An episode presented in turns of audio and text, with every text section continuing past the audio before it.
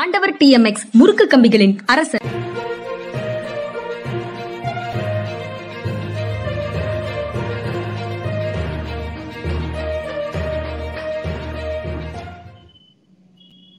வணக்கம் இது மனிதா மனிதா. சார் வணக்கம் சார். வணக்கம்ண்ணே வணக்கம். சார் நம்ம சப்ஜெக்டை பேசுறதுக்கு முன்னாடி நியூஸை பேசுறதுக்கு முன்னாடி தம்னையில் பார்த்தே நண்பர்கள் எல்லாரும் வரிசையாக நிறைய கமெண்ட்ஸ் போட்டிருக்கிறாங்க. அது ஃபுல்லாவே கிறிஸ்தவர்களால் கிறிஸ்தவர்களுடைய பங்களிப்பால் இந்தியாவுக்கு பெருமை அப்படின்னு நேற்று கிறிஸ்மஸ் கொண்டாட்டத்தின் போது பிரதமர் நரேந்திர மோடி பேசியது தொடர்பாகத்தான் முதல்ல பேசணும்னு நினைச்சேன். அதுக்கு ஏற்கனவே நிறைய பேர் பச்சவந்திகளின் இன்னொரு உருவம் மோடி அனைவருக்கும் இது இருபெரும் சாரி நடிப்பதில் நரேந்திரவை மிஞ்ச உலகத்தில் ஆள் இல்லை.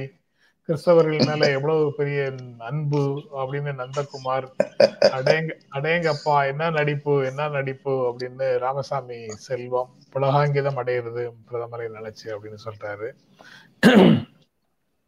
கிறிஸ்தவர்களால் பண்பாடும் கலாச்சாரமும் சீரழிந்து விட்டதுன்னு வலதுசாரிகள் கூக்கரில் இனிமேல் இடமாட்டார்களா அப்படின்னு சந்திரசேகரன் கேட்கிறாரு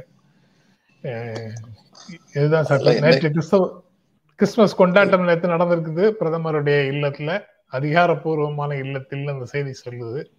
அவருடைய இல்லத்துல கிறிஸ்துமஸ் கொண்டாட்டம் நடந்திருக்குது. வந்திருந்தவர்களிடம் பேசும்போது வரலாற்றில் இந்தியாவின் வரலாற்றில் கிறிஸ்தவர்களுக்கு இருக்கக்கூடிய பங்கை பற்றி அவர்களுடைய பங்களிப்பால் இந்தியாவுக்கு எவ்வளவு பெருமை சேர்ந்தது அப்படிங்கிறதை பற்றி பிரதமர் நரேந்திர மோடி பேசியிருக்கிறாரு. இது வரைக்கும் அன்னை தெரசா உட்பட யாருடைய பங்களிப்பையும் அவருடைய தொண்டர்கள் ஏற்றுக்கொண்டது இல்லை. அவங்க எல்லாவற்றுக்கும் மதமாற்றம் என்ற நோக்கத்திற்காகவே அவர்கள் செயல்படுகிறார்கள் அப்படின்றத தான் முன் வச்சு பேசிட்டு இருந்தாங்க. பிரதமர் நேற்று பேசி பேசியிருக்கிறார். இதை எப்படி பாக்குறீங்க சார்? இதெல்லாம் இந்த இந்தியாவின் மிக பழமையான மொழி தமிழ் மொழி தான். இடையில இடையில கொஞ்சம் சொல்லிக்கிடுவார்ல. நம்மளை எல்லாம் குஷிப்படுத்துறதுக்கு. அது அவருடைய ஃபாலோவர்ஸ் என்ன பண்ணிட்டு இருக்காங்க? சம்ஸ்கிருதத்துக்காக தான் இவ்வளவு செலவழிச்சிட்டு இருக்காங்க. இப்ப இங்க சில பேர் தமிழ்நாட்டில் சில பேர் சம்ஸ்கிருதத்தை செலவழிக்கிறத பத்தி ரொம்ப வருத்தப்படுறாங்க. எனக்கு அதுல எந்த வருத்தம் கிடையாது. சம்ஸ்கிருதம் ஒரு செம்மொழி. அது உயிர்ப்பில்லாமல் போய்விட்ட மொழி இட்ஸ் நாட் ஸ்போக்கன் லாங்குவேஜ் அது நம்முடைய செம்மொழிங்கிறதுனால அதுக்கு வந்து அதனுடைய பெருமைகள் உலகறிய செய்யணும்னு சொல்லி இவங்க செய்யறாங்கிறது எனக்கு ரொம்ப சந்தோஷம். என்னுடைய நாட்டின் ஒரு மொழி. ஆனா செம்மொழியாகவும் இருந்து பயில்கின்ற மொழியாகவும் இருக்கிற தமிழுக்கு இவங்க என்ன பண்ணிருக்கணும்? இந்தியாவுடைய எல்லா மாநிலங்களில் உள்ள பல்கலைக்கழகங்களிலும் தமிழ் இயற்கை அமைத்திருக்கணும். சம்ஸ்கிருத இருக்கை அமைக்கிறவர் தமிழ் தமிழுக்கு அதை அமைக்காம உலகத்திலேயே பெரிய மொழி தமிழ் மொழி தான் உலகத்திலேயே இந்தியாவில் இந்தியாவுல பழமையான மொழி தமிழ் மொழி தான் நான் எவ்வளவு தப்பு தவறுமா சொன்னாலும் நான் திருவள்ளுவர் திருக்குறள் சொல்றது முயற்சி ஒன்றில் நீங்க பாராட்டணும். திருக்குறள் சொல்றதுக்கு அவர் எவ்வளவு தப்பு தவறுமா சொன்னாலுமே அது குழந்தை மடலை மாதிரி எனக்கு கேட்கறதுக்கு வந்து மகிழ்ச்சி தான் திருக்குறள் வந்து சொல்றதுக்கு முயற்சி பண்றாருன்னு. ஆனா இது வாயோட நின்றதே வார்த்தையோட நின்றதே அதே மாதிரி தான் கிறிஸ்தவர்கள்ட்ட இன்னைக்கு பேசுனதும் ஏதோ இன்னைக்கு வந்துருக்கீங்க கிறிஸ்துமஸ் உங்களுக்கு நல்ல வார்த்தை நாலு வார்த்தை சொல்லிட்டு போறேன். இதெல்லாம் மனசுல வச்சுக்கிடாதீங்க. உண்மையில நாங்க என்ன சொல்றோமோ அதை தான் மனசுல வச்சுக்கணும் அப்படின்னு சொல்லாம சொல்லியிருக்காரு. வேற ஒண்ணும் இல்ல. இந்தியர்களால இந்தியர் இந்தியாவுக்கு பெருமை அப்படின்ற மாதிரி ஒரு உணர்வு இருந்தா இது தனியாக கிறிஸ்தவர்களால் பெருமைன்னு சொல்ல வேண்டிய அவசியம் வந்திருக்காது இல்ல. கிறிஸ்தவர்களை இந்தியர்கள் ஏற்றுக்கொள்ள வேண்டிய பார்வை இல்லையா? ஏற்றுக்கொள்கின்ற பார்வை இல்லையா? ஏதோ அந்நியர்கள் வந்து அந்நியர்களுடைய கான்ட்ரிபியூஷனுக்கு பாராட்டுற மாதிரி இந்த பாராட்டு இருக்குதோ அப்படின்னு ஒரு சந்தேகமும் இருக்கு அதுல. அப்படித்தான் அர்த்தம். இது வந்து என்ன சொன்னாரு? ஏழைங்கள் ஒரு ஜாதி தான் எனக்கு தெரியும். நான் வந்து பிற்பட்ட ஜாதி சேர்ந்தவனாரு. ஏதாவது அர்த்தம் இருக்கு? இதுல அது மாதிரி தான் பிரகாஷ் ராஜ் அருமையா சொன்னார். ஒரு நடிகராக அரசியலுக்கு வந்து பிரகாசம் அடைய முடியாதவர் கமலஹாசன். ஆனால் அரசியல்வாதியாக வந்து மிகப்பெரிய நடிகராக இன்று திகழ்பவர் திரு மோடி அவர்கள். சொல்லி நல்லா சொன்னாரு. அதுதான் வழக்கமாக இந்த மாதிரி யாராவது பேசினா அது திமுகவை சேர்ந்த தலைவர்களாக இருந்தால் அல்லது காங்கிரஸை சேர்ந்த தலைவர்களாக இருந்தால் மைனாரிட்டி அப்பீஸ்மெண்ட் அப்படின்னு சொல்லுவாங்கல்ல சார்? இப்ப இது வந்து அந்த கேட்டகரியில வரலையா? அந்த கட்டில தான் வருது. ஆனா இவரு மாமியாரு இவர் உடைச்சா மண்குடம் அவங்க எல்லாம் மருமங்க அவங்க உடைச்சா பொன் குடம் அதே கேட்டகரி தான். அவங்க வந்து வழக்கமாக இன்னொரு கருத்து சொல்றாங்க. வடகிழக்கு மாநிலங்கள்ல பெரும்பாலும் கிறிஸ்தவர்கள் இருக்கக்கூடிய மாநிலங்களில் எல்லாம் பாஜக பாஜகவினுடைய கூட்டணி கட்சிகள் தான் ஆட்சியில் இருக்குது அப்படிங்கிறத சொல்றாங்க. ஒண்ணு. மிசோரத்துல மிசோரத்துல யார் ஆட்சியில் இருக்காங்க இப்ப எலெக்ஷன் இப்போ இப்போ எலெக்ஷன்ல மிசோரத்துல போயிடுச்சு. அதற்கு பிறகு கேரளால அவுட்ரீச் டு கிறிஸ்டின்ஸ் அப்படின்னு சொல்லி ஸ்பெஷலா ஒரு இயக்கம் நடத்துறாங்க. பிஜேபி சார்பாக. கிறிஸ்தவர்களிடம் சே- சேர்வது சென்று சேர்வது அவர்களிடம் நெருங்கி நெருக்கமாவது அப்படிங்கறதுக்காக ஒரு அஹ், இயக்கம் நடத்துறாங்க. அது அதுவும் இப்ப இப்ப அந்த வாக்குகளாக அவர்களை கவர்வது அப்படிங்கிறதுக்காகவா? அஹ் இல்ல ஏதேனும் அதுல வந்து மைனாரிட்டிஸுக்குள்ள கிறிஸ்தவர்களையும் இஸ்லாமியர்களையும் தனித்தனியாக பிரிக்கிறதுக்கான ஒரு ஐடியாவா?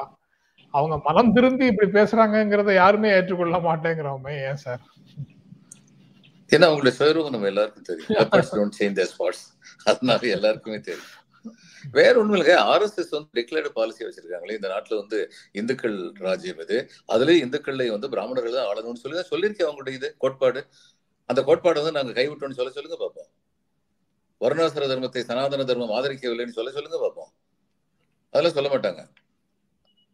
டிக்ளேர்டு பொசிஷன் தான் அது. கொள்கை எதிரிகளாக கோட்பாட்டு எதிரிகளாக கம்யூனிஸ்டுகள் அரசியல் எதிரிகளாக காங்கிரஸ் பண்பாட்டு எதிரிகளாக சிறுபான்மை மதத்தை சேர்ந்தவர்கள். இவங்க இவங்க தான் எதிரிகள்னு அவங்க டிக்ளேர் பண்ணிருக்கிறது இருக்கு. இப்போ இங்க வந்து தமிழ்நாட்டுல வந்து அந்த கம்யூனிஸ்டுகள்ங்கிற கேட்டகரிக்குள்ள திராவிட முன்னேற்ற கழகத்தை வச்சிருக்கிறாங்க. அதனால இங்க திமுகவுக்கு அவ்வளவு தூரம் எதிர்ப்பு தெரிவிச்சிட்டு இருக்கிறாங்க. அப்படின்றதையும் பார்க்க முடியுது. ஆனா க- கிறிஸ்தவர்களை மதிக்கிறது கிறிஸ்தவர்களுடைய கான்ட்ரிபியூஷனை ஏற்றுக்கொள்வது இதெல்லாம் வந்து கலோனியல் மைண்ட் செட்னு சில காலத்துக்கு முன்னாடி யாரெல்லாமோ பேசிட்டு இருந்தாங்களே சார். அது இப்பயும் அப்படிதான் பேசுவாங்க. இன்னும் கொஞ்ச நாள் கழிச்சு பேசுவார். இன்னும் கொஞ்ச நாள் கழிச்சு பேசுவாரு. இவர் த- இது தவிர தேவாலயத்துக்கு போய் கிறிஸ்துமஸ் கொண்டாடக்கூடியவர்களுக்கு வாழ்த்து தெரிவிச்சிருக்கிறாரு பாரதிய ஜனதா கட்சியினுடைய தேசிய தலைவர் நட்டா. இவராவது பிரதமர் எல்லாருக்கும் பொருத்தமானவர் அப்படின்னு எல்லாம் ஒரு நேரேட்டிவ் செட் பண்றதுக்கு அவங்களுக்கு வாய்ப்பு இருக்கு. எல்லா மத பண்டிகைகளுக்கும் வாழ்த்து சொல்லுவோம். எல்லா மத பண்டிகைகளையும் கொண்டாடுவோம் அப்படின்னு ஒரு தோற்றத்தை உருவாக்குவதற்கு வாய்ப்பு இருக்கு. ஆனா ஜேபி நட்டா எதுக்காக சர்ச்சுக்கு போய் வாழ்த்து வாழ்த்துக்கள் சொல்கிறார் அப்படிங்கிறது ஒரு சந்தேகம் அது ஒரு சந்தேகமாக வருது. அதை எப்படி பாக்குறீங்க சார்? இந்த ரெண்டாயிரத்தி இருபத்தி நாலு எலெக்ஷன் வரைக்கும் அவங்க தர்காவுக்கு போவாங்க. அவங்க வந்து சுராஸ்டிரியன் கோயிலுக்கு போவாங்க. இந்த மத கோயிலுக்கு ஏற்கனவே போய்கிட்டு இருக்காங்க. கிறிஸ்துவ சர்ச்சுக்கு போவாங்க. இதெல்லாம் ரெண்டாயிரத்தி இருபத்தி நாலு தேர்தல் வரைக்கும் போவாங்க. இந்த இந்த கோவில் தொடர்பாக இந்த இந்த பண்டிகை தொடர்பாக இப்படி இருக்கும்போது இன்னொரு செய்தியும் இருக்கு சார். அதையும் சேர்த்து இந்த இடத்துலயே ஷேர் பண்ணிக்கலாம்னு நினைக்கிறேன்.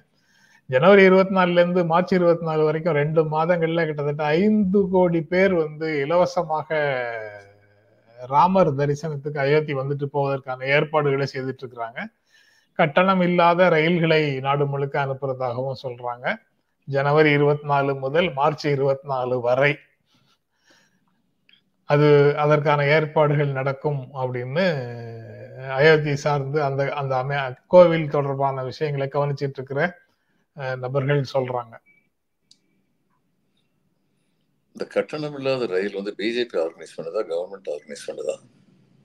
அது அந்த ரயிலுக்கு கட் ரயிலுக்கு கட்டணம் கொடுத்துட்டா அது வந்து பிஜேபி ஏற்பாடு பண்ணதாக மாறிடும் தானே? அது போக நீங்க கேக்குறது எனக்கு கொஞ்சம் தூக்கி வாரி போடுது சார். ரெண்டுக்கும் வித்தியாசம் இருக்கா சார்? பாஜகவுக்கும். பெரிய இன்னும் இன்னும் நம்ம எல்லாம் அப்படி இன்னும் நம்ம எல்லாம் அப்படி நம்பிக்கிட்டு இருக்கோம்.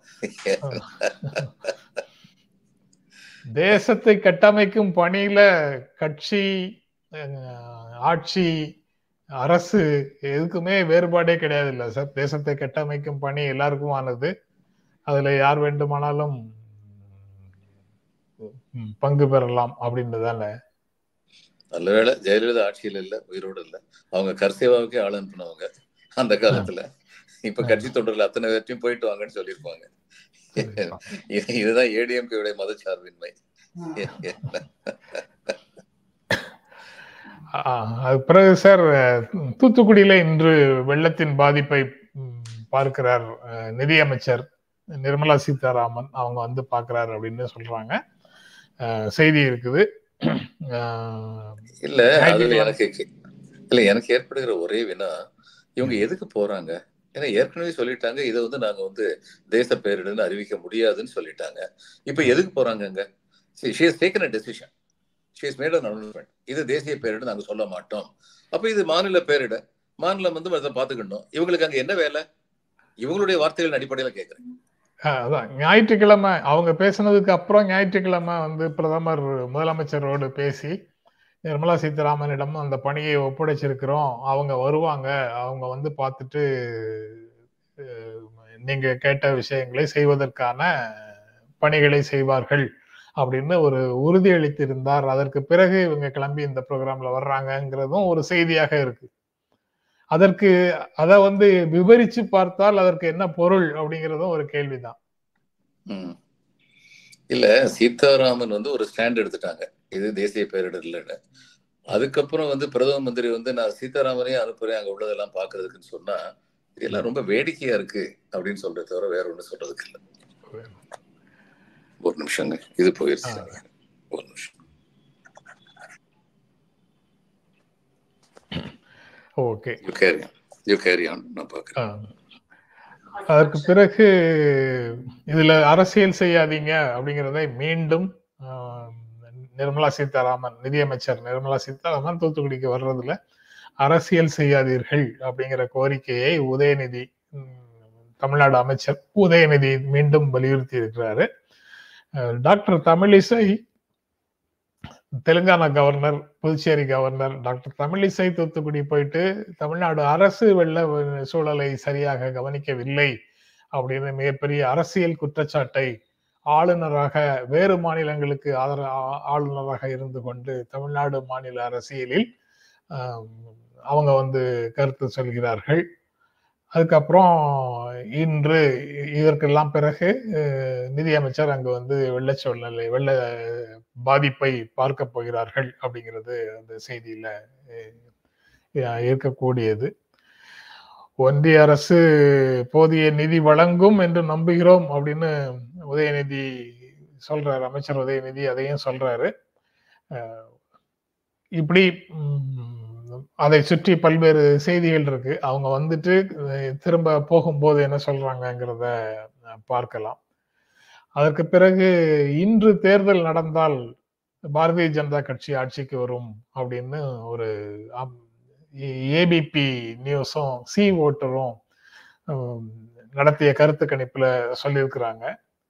அவங்க வந்து ரெண்டாயிரத்தி பத்தொன்பதுல பாரதிய ஜனதா கட்சிக்கு என்னென்ன இடங்கள் எல்லாம் வட இந்தியாவில் கிடைச்சதோ அதே இடங்களை அப்படியே ஹிந்தி பேசும் மாநிலங்கள் உட்பட அப்படியே கிட்டத்தட்ட இப்பவும் கிடைக்கும் அப்படின்னு தான் சொல்றாங்க. அதுல வேற எந்த மாற்றமும் இருக்காதுங்கிறது தான் அவர்களுடைய பதினையாயிரம் பதிமூவாயிரம் பேர் சாம்பிளாக எடுத்த அவர்களுடைய கருத்து கணிப்பு சொல்லுது. அதாவது நூறு கோடி பேர் வாக்களிக்கக்கூடிய ஒரு தேர்தலில் பதிமூவாயிரம் பேர் சாம்பிளில் அவர்கள் எடுத்து எடுத்த கரு கருத்து கணிப்பு அதை சொல்கிறது. அதோ அதோட அதில் என்ன சொல்கிறாங்கன்னா மகாராஷ்டிரா பீகார் இந்த மாதிரி மாநிலங்களில் இந்தியா கூட்டணி அதிகமாக இடங்களை பிடிக்கும் அப்படிங்கிறதையும் சொல்கிறாங்க அதுல அப்படியும் சொல்றாங்க. அதே சமயத்துல இந்தியா இது, பாஜக ஆட்சியை பிடிக்கும் அவங்களுக்கு பழைய இடங்கள் கிடைக்கும் அப்படிங்கிறதையும் பொதுவாக சொல்கிறார்கள். அந்த ஒரு கருத்து கணிப்பு வந்திருக்கு சார் நேற்று அதுல வந்து பீகார் மகாராஷ்டிரால இந்தியா கூட்டணிக்கு அதிக இடங்கள் கிடைக்கும் அப்படின்னு சொல்றாங்க. மற்ற வட இந்திய மாநிலங்கள் எல்லாவற்றிலும் ரெண்டாயிரத்தி பத்தொன்பதுல பிஜேபிக்கு என்ன கிடைக்குமோ அதே தான் கிடைக்கும் அப்படின்னு சொல்றாங்க. இந்த கருத்து கணிப்புகளை ரொம்ப சீரியஸாக எடுக்க வேண்டியது இல்லை அப்படின்னு சொல்லலாம். அதே சமயத்துல அதுக்குள்ள இந்த கூறுகள் இருக்குல்ல இந்த கூறுகளையும் அவங்க சொல்வது பின்னணி என்ன அப்படிங்கிறதையும் இல்ல அவங்க சொல்றத இல்ல அவங்க சொல்றது வந்து கரெக்டா சொல்ல முடியும். இப்போ உள்ள அவங்களே பீகார்லயும் மகாராஷ்டிராலயும் அதிகமா கிடைக்காதுன்னு சொல்றாங்க. ஹிமாச்சல் பிரதேஷ்லயும் தில்லிலையும் பஞ்சாப்லயும் ஹரியானாலையும் அதிகமா கிடைக்காது. அது எல்லாருக்கும் தெரியும். இவங்களுக்கு இன்னைக்கு இருக்கு வந்து ராஜஸ்தான் மத்திய பிரதேஷ் உத்தரப்பிரதேஷ். உத்தரப்பிரதேஷ்ல வந்து இவங்க தான் அதிகமான இடங்கள் பிடிப்பாங்க. இன்னைக்கு உள்ள நிலைமை தான் இன்னும் ரெண்டு மாசத்துக்கு அப்புறம் மூணு மாசத்துக்கு அப்புறம் அதே நிலைமை தான் இருக்கும் நான் நம்புறேன். ஆனா ராஜஸ்தான்லயும் மத்திய பிரதேஷ்லயும் கொஞ்சம் முயற்சி பண்ணாங்கன்னா காங்கிரஸ் வந்து தன்னுடைய பொசிஷன் வந்து இம்ப்ரூவ் பண்ணுவாங்க. அதனால இந்த மூணு மாநிலங்கள்ல மட்டும் வெற்றி பெறக்கூடிய பிஜேபியை வட மாநிலங்கள்ல வந்து இவங்க ஏறக்குறைய மொத்தத்துல எண்பது பர்சன்ட் சீட்டை வாங்கிடுவாங்கன்னு சொல்றது ரொம்ப எக்ஸாகரேட் அப்படின்னு தான் நான் நினைக்கிறேன். Exaggerate. இன்னைக்கு உள்ள நிலைமையிலேயே. அதே மாதிரி சவுத்துல வந்து இருபது இடங்கள் படிப்பாங்க அப்படிங்கிறது ஏறக்குறைய நம்பலாம். ஏன்னா இதுல வந்து கர்நாடகால வந்து ஒரு பத்து இடம் தான் பிடிப்பாங்க. இன்னைக்கு உள்ள நிலைமையில கர்நாடகாவில் பத்து இடங்கள் நிச்சயமா பிடிப்பாங்க நான் நம்புறேன். தமிழ்நாட்டுல வந்து இவங்களுடைய ஆதரவு கட்சி வந்து ரெண்டு மூணு இடங்களையாவது படிக்கலாம். ஏடிஎம்கே இவங்களும் சேர்ந்து ரெண்டுல இருந்து அஞ்சு இடங்கள் படிக்கலாம். எதுலாம் இப்ப திரும்பவும் வந்து திமுக கூட்டணி தான் அபரிதமான வெற்றி பெறும்னு நான் நம்புறேன். இன்னைக்கு தேர்தல் வச்சா. இடையில என்ன குழப்பம் பண்ண போறாங்க? எத்தனை மந்திரியை உள்ள வச்சு வேடிக்கை பார்க்க போறாங்க நமக்கு தெரியாது.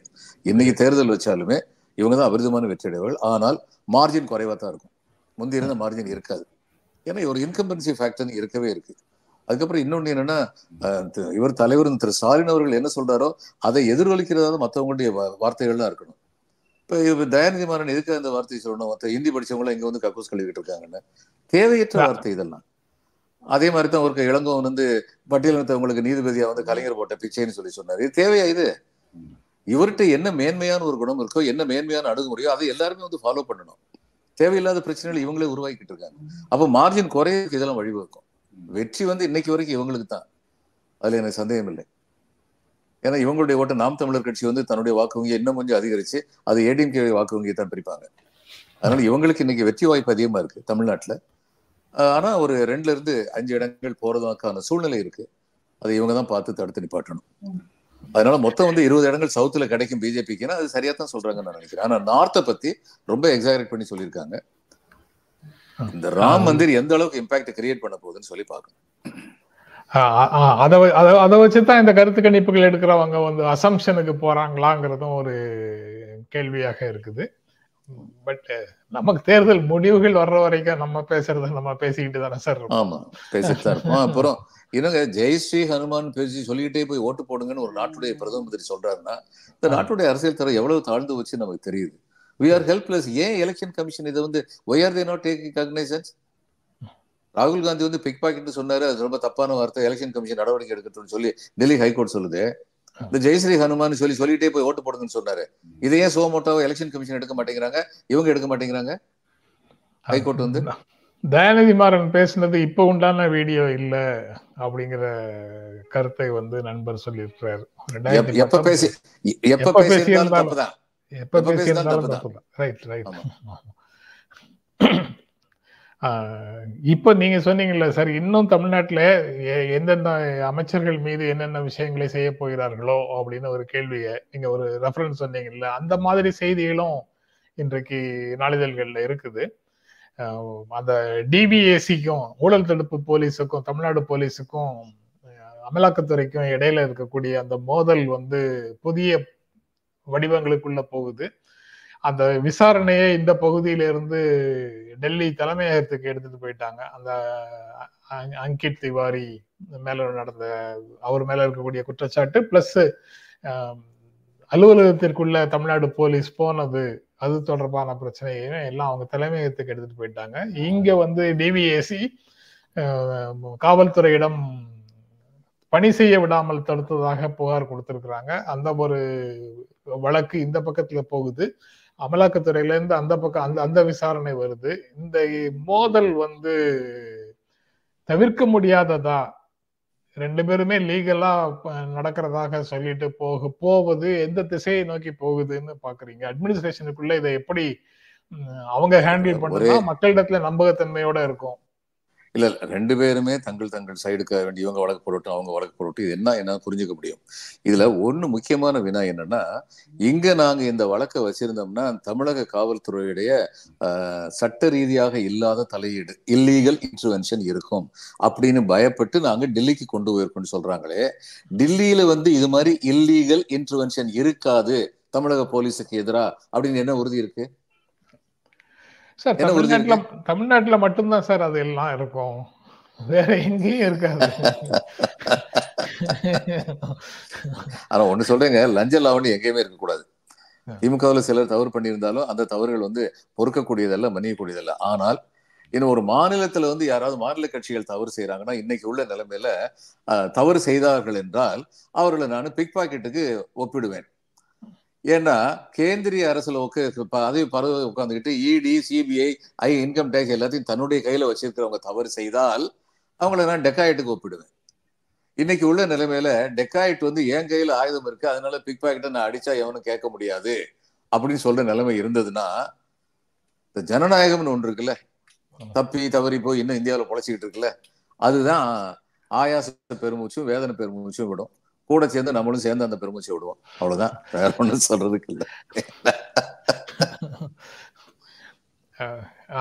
அதை ஒட்டி அடுத்தடுத்து வேற எந்த மாதிரி போகும் அப்படிங்கிறது ஒரு பெரிய கேள்வியாக இருக்கு. ஏன்னா முக்கியமான பல நபர்கள் விவிஐபிகள் மேல நாங்க விசாரணை நடத்திட்டு இருக்கிறோம். அந்த விட்னஸஸ் அந்த சாட்சிகளை பாதுகாக்க வேண்டிய கடமையும் உங்களுக்கு இருக்குன்னு டிஜிபிக்கு இடியிலேருந்து லெட்டர் எழுதுறாங்க. அதே கடமை தமிழக போலீஸுக்கும் இருக்கு. இவங்க இடி வந்து ஏதாவது இன்ஃபுளுயன்ஸ் பண்ணக்கூடாது சாட்சிகளை கலைக்க கூடாது அப்படின்னு சொல்ற பாதுகாக்க வேண்டிய கடமை தமிழக காவல்துறைக்கும் தான் இருக்கு. இருக்கு. இப்ப சென்னை உயர்நீதிமன்றம் ஏற்கனவே சொல்லிட்டாங்க லஞ்சங்கிறத பத்தி யாரும் இது டிஏவிசி வந்து நடவடிக்கை எடுக்கலாம். அது வந்து சென்ட்ரல் கவர்மெண்ட் எம்ப்ளாயியா ஸ்டேட் கவர்மெண்ட் எம்ப்ளாயிங்கிறது பிரச்சனை கிடையாது. இந்த மாநிலத்துக்குள்ள அரசு ஊழியர் ஒருத்தர் வந்து லஞ்சம் வாங்குறாருன்னு தெரிஞ்சா அதை வந்து இந்த மாநிலத்துடைய ஊழல் தடுப்பு காவல்துறை வந்து நடவடிக்கை எடுக்கலாம்.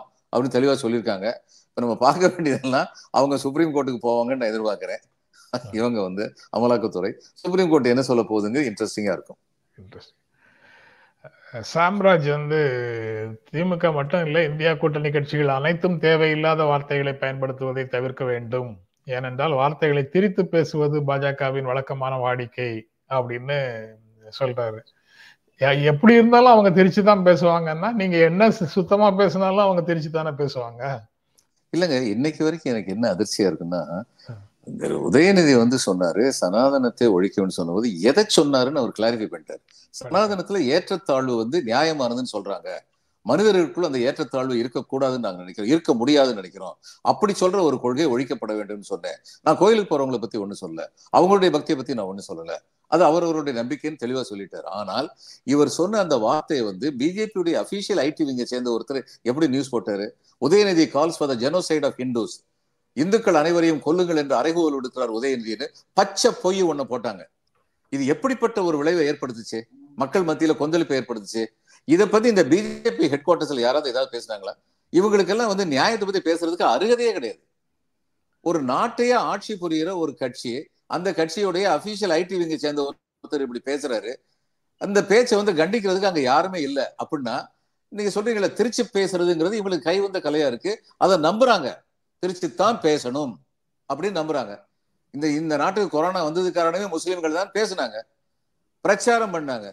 ஒவ்வொரு பத்திரிகையிலையும் அங்கிருந்து வந்தவங்களால எத்தனை பேர் கொரோனா வந்துச்சுன்னு நியூஸ் போட வச்சாங்க.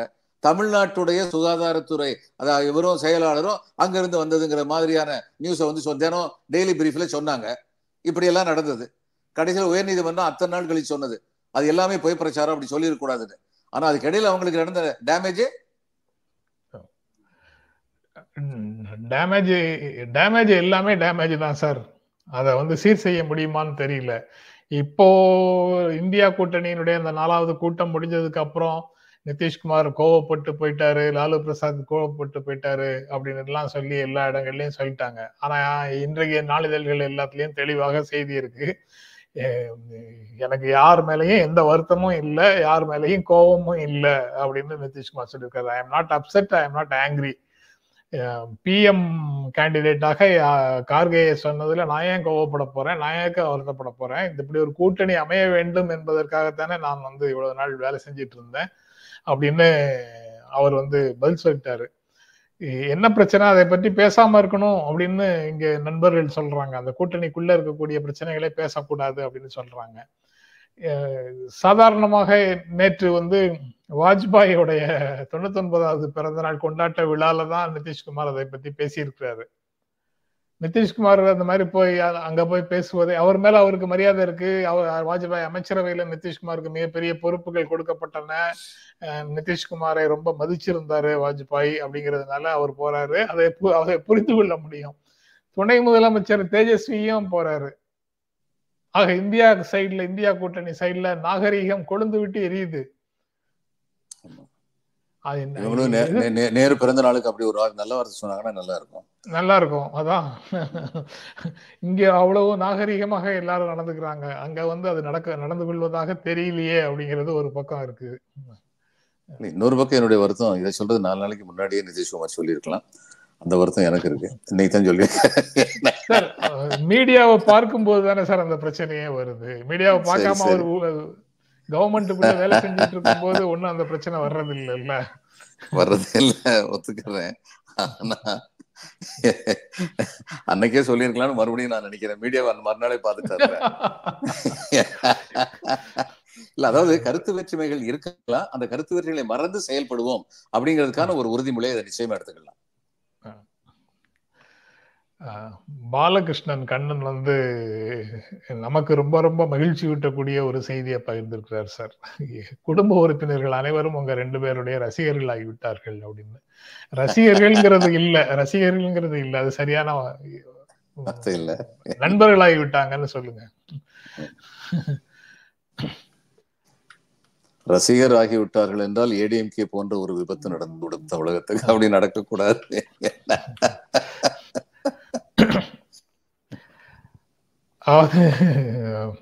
இன்னைக்கு டைம்ஸ் ஆஃப் இந்தியாவில் ஒரு கோட் இருக்கு சார். அந்த கோட்டை சொல்லி அது அதை பற்றி உங்கள் கமெண்ட்டை கேட்டுட்டு முடிச்சிடலாம் சார். எந்த செய்தியோடையும் தொடர்பு உண்டானதா? இல்லது நம்ம நிகழ்ச்சி நடத்துகிறோமே அதை விட தொடர்பு உண்டானதான்லாம் எனக்கு தெரியல. டைம்ஸ் ஆஃப் இந்தியாவில் இருந்த கோட்டை உங்க கூட பகிர்ந்து கொள்ளணும்னு மட்டும் நினைக்கிறேன். செய்யக்கூடாத ஒரு விஷயத்த முழு சக்தியையும் பயன்படுத்தி மிகச் சிறப்பாக செய்து முடிப்பதை போல பயனற்ற காரியம் வேறு எதுவும் இருக்க முடியாதுன்னு ஒரு கோட் போட்டிருக்காங்க சார். இத பத்தி எங்க என்னுடைய கமெண்ட் இல்ல அப்படின்னு திரு ஜென்ராம் சொல்லிட்டு உங்களுடைய கமெண்ட் எதிர்பார்க்கல. சொல்ல வேண்டியதை மட்டும் சொல்லிட்டேன்னு சொன்னா எல்லாரும் என்ன சொல்லுவாங்கன்னா ஜென்ராம் சாருக்கு கொஞ்சம் குசும்பு அதிகம் தான் அப்படின்னு சொல்லுவாங்க.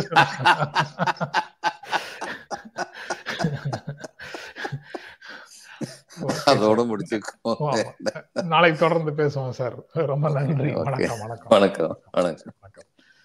நண்பர்களே உங்களுக்கு உங்களுக்கும் எங்கள் அன்பும் நன்றியும். மீண்டும் சந்திப்போம். நன்றி வணக்கம்.